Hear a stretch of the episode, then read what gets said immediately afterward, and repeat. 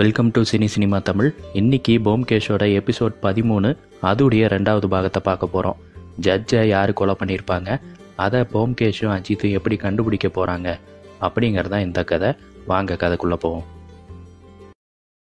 போம்கேஷும் இன்ஸ்பெக்டரும் காலனியில் இருக்க எல்லாத்தையும் ஒவ்வொருத்தரையாக விசாரிக்க ஆரம்பிக்கிறாங்க. முதல்ல தமயந்தியை விசாரிக்கிறாங்க. அவங்க எனக்கு கல்யாணம் ஆகி பத்து வருஷம் ஆச்சு. குழந்தைங்க இல்லை. சந்தோஷமாக இருந்தேன். நான் ரொம்ப ஏழை வீட்டு பொண்ணு. இப்போ அவர் போயிட்டாரு நான் என்ன பண்ணுறதுன்னு அழுதுட்டு போகிறாங்க அடுத்தபடியாக உட்கார்ற விஜயை கேள்வி மேலே கேள்வி கேட்குறாங்க அன்றைக்கி நைட்டு நீ எங்கே போனேன்னு ஒழுங்காக சொல்லுன்னு போம்கேஷ் கேட்குறான் அது என்னோடய தனிப்பட்ட விஷயம். அதில் நீங்கள் தயவு செஞ்சு தலையிடாதீங்கன்னு திமுறாவே பேசுகிறான் சரி உன்னை கஸ்டடியில் எடுத்து விசாரிச்சாதான் நீ உண்மையை சொல்லுவ அப்படின்னு இன்ஸ்பெக்டர் அவனை மிரட்டுறாரு. சரி நான் சொல்லிடுறேன்னு பயந்து எனக்கு ஒரு கடிதம் வந்துச்சு. பேர் இல்லை நீ பண்ணுற திருட்டுத்தனம் எல்லாமே எனக்கு தெரியும். ஒழுங்காக இந்த இடத்துக்கு வான்னு ஒரு ஒரு காஃபி ஷாப்புடைய அட்ரஸ் இருந்துச்சு. அங்கே நான் போனேன். ஆனால் வெயிட் பண்ணிகிட்டே இருந்தேன். யாருமே வரல. பன்னெண்டு மணி ஆனதுக்கப்புறம் வீட்டுக்கு வந்துட்டேன். இதுதான் நடந்துச்சு. அந்த லெட்டரையும் நான் கிழிச்சு போட்டேன் அப்படின்னு சொல்கிறான் சரி எப்போ எங்களுக்கு சந்தேகம் வந்தாலும் எங்களுக்கு நீ ஒத்துழைக்கணும்னு சொல்லி அனுப்புகிறாங்க அவனும் சரின்னு சோகமாக அங்கேருந்து கிளம்பிடுறான். அடுத்தபடியாக யாரை வர வைக்கலான்னு யோசிக்கிறாங்க. ப்ரொஃபஸர் அவர் பொண்ணோட வந்துடுறாரு. வாங்க ப்ரொஃபஸர் வாங்க முக்குள் உட்காருங்கங்கிறாங்க. என்ன விஷயமோ சீக்கிரம் கேளுங்க. எங்களுக்கு வேலை இருக்குது அப்படின்னு சொல்கிறாரு ஒன்றும் இல்லை அன்றைக்கி நைட்டு நீங்கள் என்ன பண்ணிட்டு இருந்தீங்கன்னு போம்கேஷ் கேட்குறான் நானும் என் பொண்ணு செஸ்ஸு தான் விளையாடிட்டு இருந்தோம். சாட்சின்னு யாருமே இல்லை. நாங்கள் எந்த தப்புமே பண்ணல. நாங்கள் யாருக்கும் பயப்பட தேவையில்ல. எங்களுக்கும் சட்டம் தெரியும் அப்படின்னு பேசிகிட்டு இருக்கிறப்போ பண்ணும் ஓடி வரான். சைகையிலே ஏதோ சொல்ல நினைக்கிறான். அவன் என்ன சொல்கிறானோ அஜித் நீ நோட் பண்ணிக்கோ அப்படின்னு போம்கேஷ் சொல்கிறான் ஆனால் அவன் உள்ளே தான் வர ட்ரை பண்ணுறான் அப்படின்னு அஜித் சொல்கிறான் வெயிட் பண்ண சொல்லு அப்படின்னு சொல்கிறாங்க ப்ரொஃபஸர் கிளம்பி போகிறாரு அதுக்குள்ளே பண்ணு அங்கேருந்து ஓடி போயிடுறான். டாக்டரை விசாரிக்கிறாங்க. நைட்டு நான் சீக்கிரம் விளக்கணைச்சிட்டு கிட்டார் வாசிச்சுட்டு இருந்தேன். அப்புறம் அப்படியே தூங்கிட்டேன். உங்களுக்கு ஆதாரம் வேணும்னா ஹரி கிட்ட கேளுங்க அப்படின்னு சொல்கிறாரு அடுத்ததாக லக்ஷ்மியை போய் பார்க்குறாங்க. அனாதையாக ஆதரவு இல்லாமல் இருந்த எனக்கு விஜயும் அவங்க சித்தப்பாவும் தான் ஆதரவு கொடுத்தாங்க. அநியாயமாக அவரை யாரோ கொண்டுட்டாங்கன்னு நீங்கள் சொல்கிறத கேட்டால் ரொம்ப கஷ்டமாக இருக்குது நீங்கள் கேட்குற மாதிரி அன்னைக்கு ராத்திரி எந்த சங்கீதமும் எனக்கு கேட்ட மாதிரி ஞாபகம் இல்லை. நான் தையல் மிஷினில் வேலை பார்த்துட்டு இருந்தேன். அந்த சத்தத்தில் கேட்கலையோ என்னமோ எனக்கு டவுட்டாக இருக்குது அப்படின்னு சொல்கிறாங்க டாக்டரை கைது பண்ணிடலாமாங்கிறான் அவசரப்பட்டு பண்ணிடாதீங்கன்னு போம்கேஷ் கையை பிடிச்சிட்றா. ஏம்மா என்ன ஆச்சு அப்படின்னு கேட்குறான். ஆரம்பத்தில் ரொம்ப நல்லவராக இருந்தார். எனக்கு நிறைய உதவி பண்ணார். அவர்கிட்ட சங்கீதத்து மேலே இருக்க ஈடுபாடுனால சித்தார் வாசிக்க கற்று தரீங்களான்னு கேட்டேன். அடிக்கடி போய் கற்றுப்பேன் அதை அவர் காதல்னு தப்பாக நினச்சிட்டாரு. அதுக்கப்புறம் என்னை ரொம்ப மோசமாக நடத்த ஆரம்பிச்சிட்டாரு. இந்த விஷயம் ஜட்ஜையாக்கோ விஜய்க்கோ தெரிஞ்சால் அவரை கண்மூடித்தனமாக தாக்கிடுவாங்கன்னு தான் பயந்துட்டு நான் யார்கிட்டையும் சொல்லலை. நானே ஆதரவு இல்லாதவ ஊரை விட்டு வந்தவ. நான் என்ன பண்ணுறது அப்படின்னு அழுகிறா. சரி நீ கவலைப்படாத. வேறு ஏதாச்சும் விஷயம் தோணுச்சுன்னா நீ எங்கள்கிட்ட சொல்லலாம். எந்த உதவி வேணாலும் எங்கள்கிட்ட கேட்கலாம் அப்படின்னு சொல்லிட்டு அங்கேருந்து கிளம்பி போகிறாங்க மூணு பேத்துக்கும் பயங்கர குழப்பமாக இருக்குது எல்லாரும் உண்மை பேசுகிறாங்களா பொய் பேசுகிறாங்களான்னு நம்மளால் கண்டே பிடிக்க முடியலையே அப்படின்னு இன்ஸ்பெக்டர் ஃபீல் பண்ணுறாரு ஆமாம் ஆனால் எல்லார் பேசுகிறதுலையும் உண்மை கொஞ்சம் கலந்துருக்கு. வாங்க நாளைக்கு பார்ப்போன்னு கிளம்பி போகிறாங்க வீட்டுக்கு போகிற போம்கேஷ்க்கு ஃபோன் வருது. சத்யா தான் எடுக்கிறாங்க. பார்த்தா விஜய் ஃபோன் பண்ணுறான் நம்ம வாய் பேச முடியாத பானுவை யாரோ கொண்டுட்டாங்க அப்படிங்கிறான். போலீஸ் ஸ்டேஷனுக்கு போகிறாங்க அங்கே ப்ரொஃபஸரை பார்க்குறாங்க இந்த கொலையை யார் பண்ணா தெரியுமா? அந்த விஜய் பையன் தான் பண்ணியிருக்கிறான் அப்படிங்கிறாரு. ஏன் எப்படி சொல்கிறீங்க கொலைக்கு காரணம் நிக்கோட்டின். அது ஒரு பெரிய விஷம். சாதாரண சிகரெட் பாக்கெட்டில் சுரண்டாவே எக்கச்சக்கமாக கிடைக்கும். யோசிங்கன்னு சொல்லிட்டு போயிடுறாரு. உள்ளே போய் பார்த்தா இன்ஸ்பெக்டர் சிரிக்கிறாரு. இந்த ஆளை காலனி விட்டு கிளம்ப சொன்னதுனால அந்த பையனை கொலகாரன்னு சொல்லிட்டு போயிருக்காரு. அவன் பெரிய தத்தி அவனால் முடியாது அப்படிங்கிறாரு.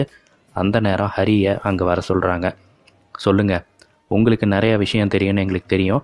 ஆரம்ப காலத்துலேருந்து ஜட்ஜி கிட்ட நீங்கள் வேலை பார்த்துருக்கீங்க. முழுசாக எதையும் மறைக்காமல் சொல்லுங்கன்னு கேட்குறான் சரி அவர் மேலே இருக்க விசுவாசத்தினால அவருக்கு நியாயம் கிடைக்கணும். அதனால் சொல்கிறேன் தமயந்திக்கும் ஜட்ஜையாக்கும் கல்யாணமே ஆகலை. அவர் மேலே கோர்ட்டில் ஷூவை தூக்கி வீசினானே லால் சிங். அவனோட மனைவி தான் இந்த பொண்ணு. அவளுக்கு அப்போ ஒரு இருபது வயசு இருக்கும். விஜய்க்கு ஒரு பதிமூணு பதினாலு வயசு இருக்கும். தினம் வந்து வீட்டில் உட்காந்து அழுவா. எனக்கு ஆதரவு இல்லை. சாப்பிட சாப்பாடு இல்லைன்னு அழுவா. சின்ன பையன் அவனுக்கு இறக்க குணம் ரொம்ப அதிகம். கண்மூடித்தனமான கோபம் ஒரு மொழியை யார் அழுதாலும் அவனை தாய்க்க முடியாது. சண்டை போட்டு அவங்கள இந்த வீட்டிலே வச்சுக்கிட்டான். நான் லஞ்சம் வாங்கி ஜெயிலுக்கு போயிட்டு ரிட்டர்ன் வந்ததுக்கப்புறம் இவங்க இங்கே இருக்கிறத புரிஞ்சுக்கிட்டு இங்கே வந்தேன் திருந்தி வாழ்கிறேன் உடனே கிளம்பி போய் தமையும் விஜயும் பார்க்குறாங்க எங்களுக்கு எல்லா உண்மையும் தெரிஞ்சு போச்சு. இதுக்கு மேலே நீங்கள் எதுவும் மறைக்க முடியாது. லால் சிங் பற்றின உண்மையும் தெரிஞ்சு போச்சு. இப்போ சொல்லுங்கன்னு போம்கேஷ் கேட்குறான் ஆமாங்க அவர் என்னோட கணவர் தான். ரெண்டு வருஷம் முன்னாடி ஒரு டெலிகிராம் கிடச்சிது. அதில் எனக்கு எப்போல்லாம் தேவையோ அப்போது நீ எனக்கு பணம் கொடுக்கணும். என்னை பார்க்கலாம் வர வேணாம். நான் உன் வாழ்க்கையில் தலையிட மாட்டேன். தேவைப்படுறப்போ மோட்டார் காருடைய பாகங்களை இங்கே வீசுவேன். அன்னைக்கு நைட்டு கேட்டுக்கிட்ட இருக்க பூந்தொட்டிட்டு ஐநூறுரூபாயை வச்சிருன்னு இருந்துச்சு நானும் ரெண்டு வருஷமாக வச்சிட்ருக்கேன் அப்படிங்கிறாங்க. நீங்கள் நல்லா ஏமாந்துருக்கீங்க. நான் சொல்ல போகிறது உங்களுக்கு மிகப்பெரிய அதிர்ச்சியாக இருக்கும். நல்லா கேட்டுக்கோங்க.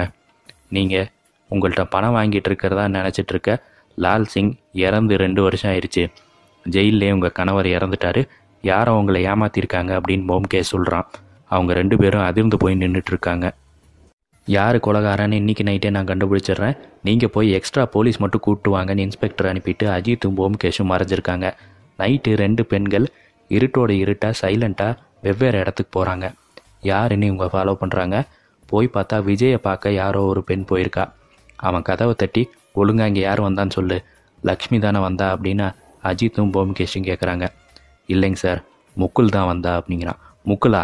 ஏன்? அப்படின்னு கேட்குறாங்க வீட்டை காலி பண்ண சொல்லாதேன்னு என்கிட்ட கெஞ்ச வந்தா சரி இந்த வீட்டில் லைட் எரியுது அப்படின்னு எத்தி பார்த்தா டாக்டரோட வீட்டில் லக்ஷ்மிக்கு சித்தார் கற்றுக் கொடுத்துட்ருக்காரு அவள் அழகாக வாசிச்சிட்டு இருக்கா. ஜன்னல் வழியாக யாரோ பார்க்குறத ஓடி போய் பார்க்குறான். யாரும் இல்லைன்னு தெரிஞ்சுக்கிறான் என்ன ஆச்சுன்னு அவள் கேட்குறா. கேட்டுக்கிட்ட போகிற மூணு பேரும் டிஸ்கஸ் பண்ணிவிட்டு எல்லாத்தையும் ஒரு ரூமுக்குள்ளே வந்து உட்கார சொல்கிறாங்க ஒழுங்காக உண்மையை ஒத்துக்கோங்க. கொலகாரன் இந்த ரூமுக்குள்ளே தான் இருக்கான் என்கிட்டருந்து தப்பிக்க முடியாது அப்படின்னு போம்கே சொல்கிறான் எல்லாரும் அப்படியே பார்த்துட்டு இருக்காங்க ஒரு விஷயத்த எல்லாரும் கேட்டுக்கோங்க. இங்கே உட்காந்துருக்காங்களே தமயந்தி. இவங்க ஜட்ஜ் ஐயாவோட மனைவி கிடையாது.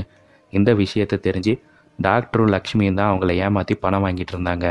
ஜட்ஜ் ஐயாவையும் பானுவையும் கொன்னதும் இவங்க தான் அப்படின்னு சொல்கிறான் எல்லாரும் அதிர்ந்து போகிறாங்க இன்னொரு அதிர்ச்சியான விஷயம் லக்ஷ்மியும் டாக்டரும் கணவன் மனைவி. உங்கள் யாருக்குமே தெரியாதில்ல? நான் சொல்கிறேன் நல்லா கேட்டுக்கோங்க. தமயஞ்சியும் ஜட்ஜும் உண்மையான கணவன் மனைவி இல்லை அப்படிங்கிற உண்மையை முகுல்கிட்டேயும் லக்ஷ்மி கிட்டேயும் விஜய் உளறியிருக்கான் இதை பயன்படுத்திக்கிட்ட லக்ஷ்மியும் டாக்டரும் பணம் பறிச்சிருக்காங்க. லால் சிங் பேரில் ஆயிரக்கணக்கில் பிடுங்கியிருக்காங்க. நான் என்னைய ஜட்ஜு உண்மையை கண்டுபிடிக்க கூப்பிட்டதும் ஜட்ஜை கொண்டுட்டார் நைட்டு ஜட்ஜு தூங்கினதுக்கப்புறம் சைலண்ட்டாக ஒரு ரூமுக்கு போயிருக்கான். கழுத்தில் அடித்து அவரை மயக்கமடைய வச்சுட்டு காலில் சாக்ஸை மாட்டி விட்டுருக்கான்.